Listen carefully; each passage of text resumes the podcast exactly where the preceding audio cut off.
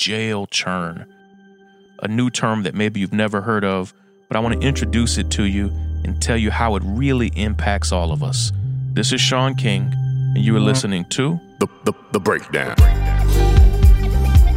The, the, the, the breakdown. The, the, the, the breakdown.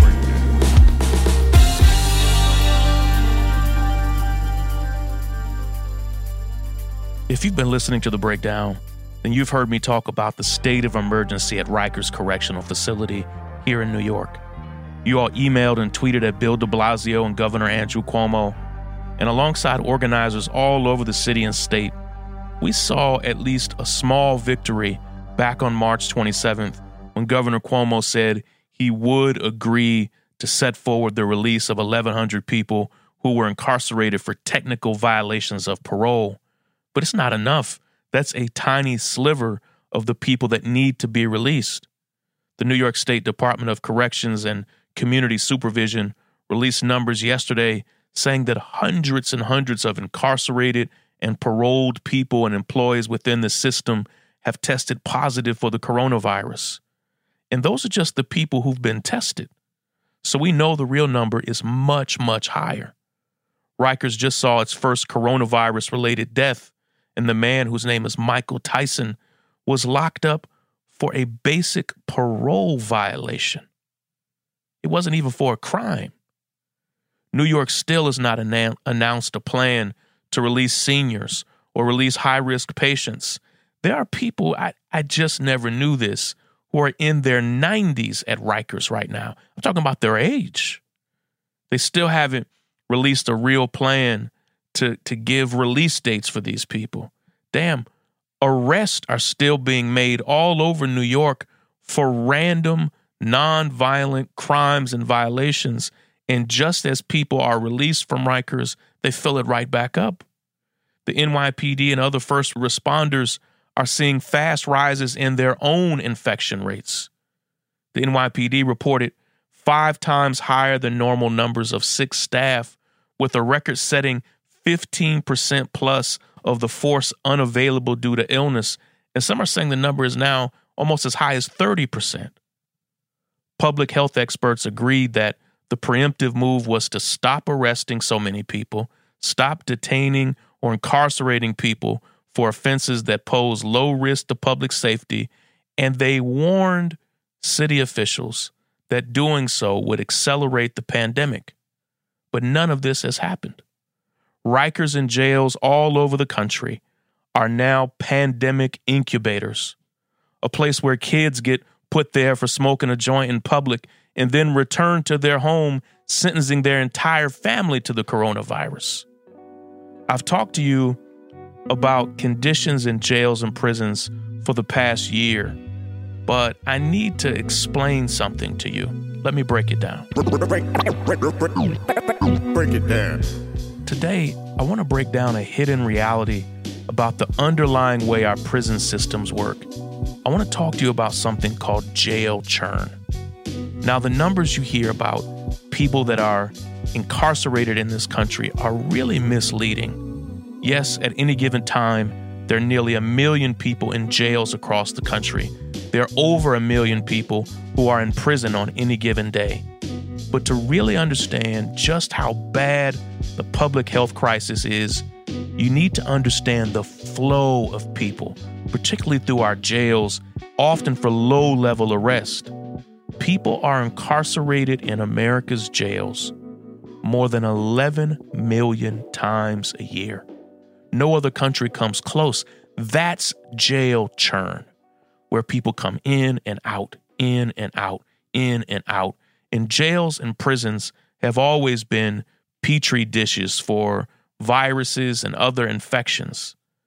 That's 11 million times that either a person in the community is put into a closed space together where social distancing is impossible, where hand sanitizer is banned, and things like soap and water and access to running water are often completely unavailable. And of course, where new unscreened people are in a constant state of coming in and out, in and out in very close proximity to one another. And there's very poor, almost universally poor medical care and health care in all of these facilities. Right now, at this moment, the infection rate, the coronavirus infection rate at Rikers is 700% more than the already horrifying New York City infection rate. It's nothing short of mass murder, even without jail churn. But now that we know that Rikers is this hot spot of the coronavirus where hundreds of staff members and hundreds of incarcerated people have it, and they keep sending people in and out, in and out. That jail churn is dangerous for all of it, for all of us, rather.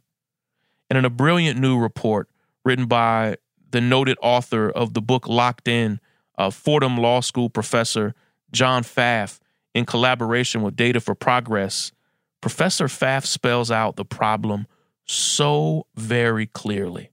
He says, Jails take people from vulnerable communities, they confine them in tight quarters, and then quickly return them to those same communities where they spread the illness they contracted there. He goes on to say, for a disease such as the coronavirus, this is a particular, particularly dangerous and lethal set of conditions. So, what Professor Pfaff is saying is that with jail churn, a person might be arrested for something tiny. They are then placed in the highest risk space for infection in the country, in the world, just long enough to get infected. But then, because their offense was tiny, they are often then immediately recirculated back into the community. That happens about a million times a month in this country, over and over again. One million times in, one million times out, one million times in, one million times out. And let's be real nobody really thinks that people need to be in jail for two to three days. It's just the bureaucracy of the system. It takes that long just to process people through for these tiny little violations. And we have to shut that down. No police department in the nation should be making arrests right now unless they're absolutely necessary. No sheriff should stand for it. No mayor or city council should allow it. Low level arrest are a vector for disease that is unmatched by almost anything else in our country. And jail churn, and I need you to get that term down jail churn makes it almost impossible for the coronavirus to be contained either inside or outside of a local jail. The virus can be brought to jails by infected staff or incarcerated people, they come in and out, in and out. Once inside, it then quickly spreads around the jail before being taken once again, either by the staff or by people who are being released back to the surrounding communities, in and out. Given that the United States has more than 2,800 county jails, this is a public health nightmare. And it's not just Rikers. There are over 150 confirmed cases at Cook County Jail in Chicago. Listen, I'm going to be giving you all some action steps over the next few days on what we can do to help keep pressing officials to release folk from prison who really shouldn't be there. And what I need you to understand again and again and again, we need to be doing this advocacy, yes, for incarcerated people, but you need to be doing it for yourself. We're going to pressure the NYPD to cease unnecessary arrest, and we're going to be encouraging you to do the same thing in your own city. But for now, I just want you to get that term down jail churn. It's just in and out every month, over 11 million times a year. And even before coronavirus, jail churn was one of the fundamental problems in our legal system. And right now, it's joining forces with the horrible conditions in prisons to make these prison systems the deadliest of all the corrupt systems in our country. Listen, I've got to run. I've got a quick interview that I've got to do, but I appreciate you. Thank you, of course, so much to our entire staff. Thank you to the Justice Collaborative for their support on this episode and many of our episodes about the coronavirus. Thank you, of course, to our senior producer, Willis, to our podcast director, Lissandra, and our entire team. Take care, everybody. Break it down. The break, the break, the break, the break, the break, Break. The break, the break, the break, the. Break it down. The break, the break, the break, the breakdown. Break it down. The break, the break, the break, Break. break, Break. break, the break.